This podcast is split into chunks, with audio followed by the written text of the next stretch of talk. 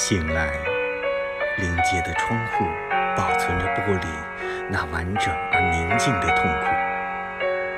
雨中渐渐透明的早晨，阅读着我的皱纹。书打开在桌上，瑟瑟作响，好像火中发出的声音，好像折扇般的翅膀，华美的展开。在深渊上空，火焰与鸟同在。在这里，在我和呈现结束的晚霞之间，是一条飘满石头的河。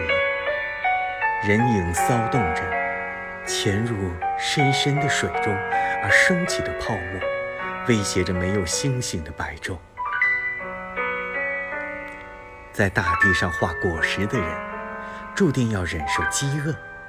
栖身于朋友中的人，注定要孤独。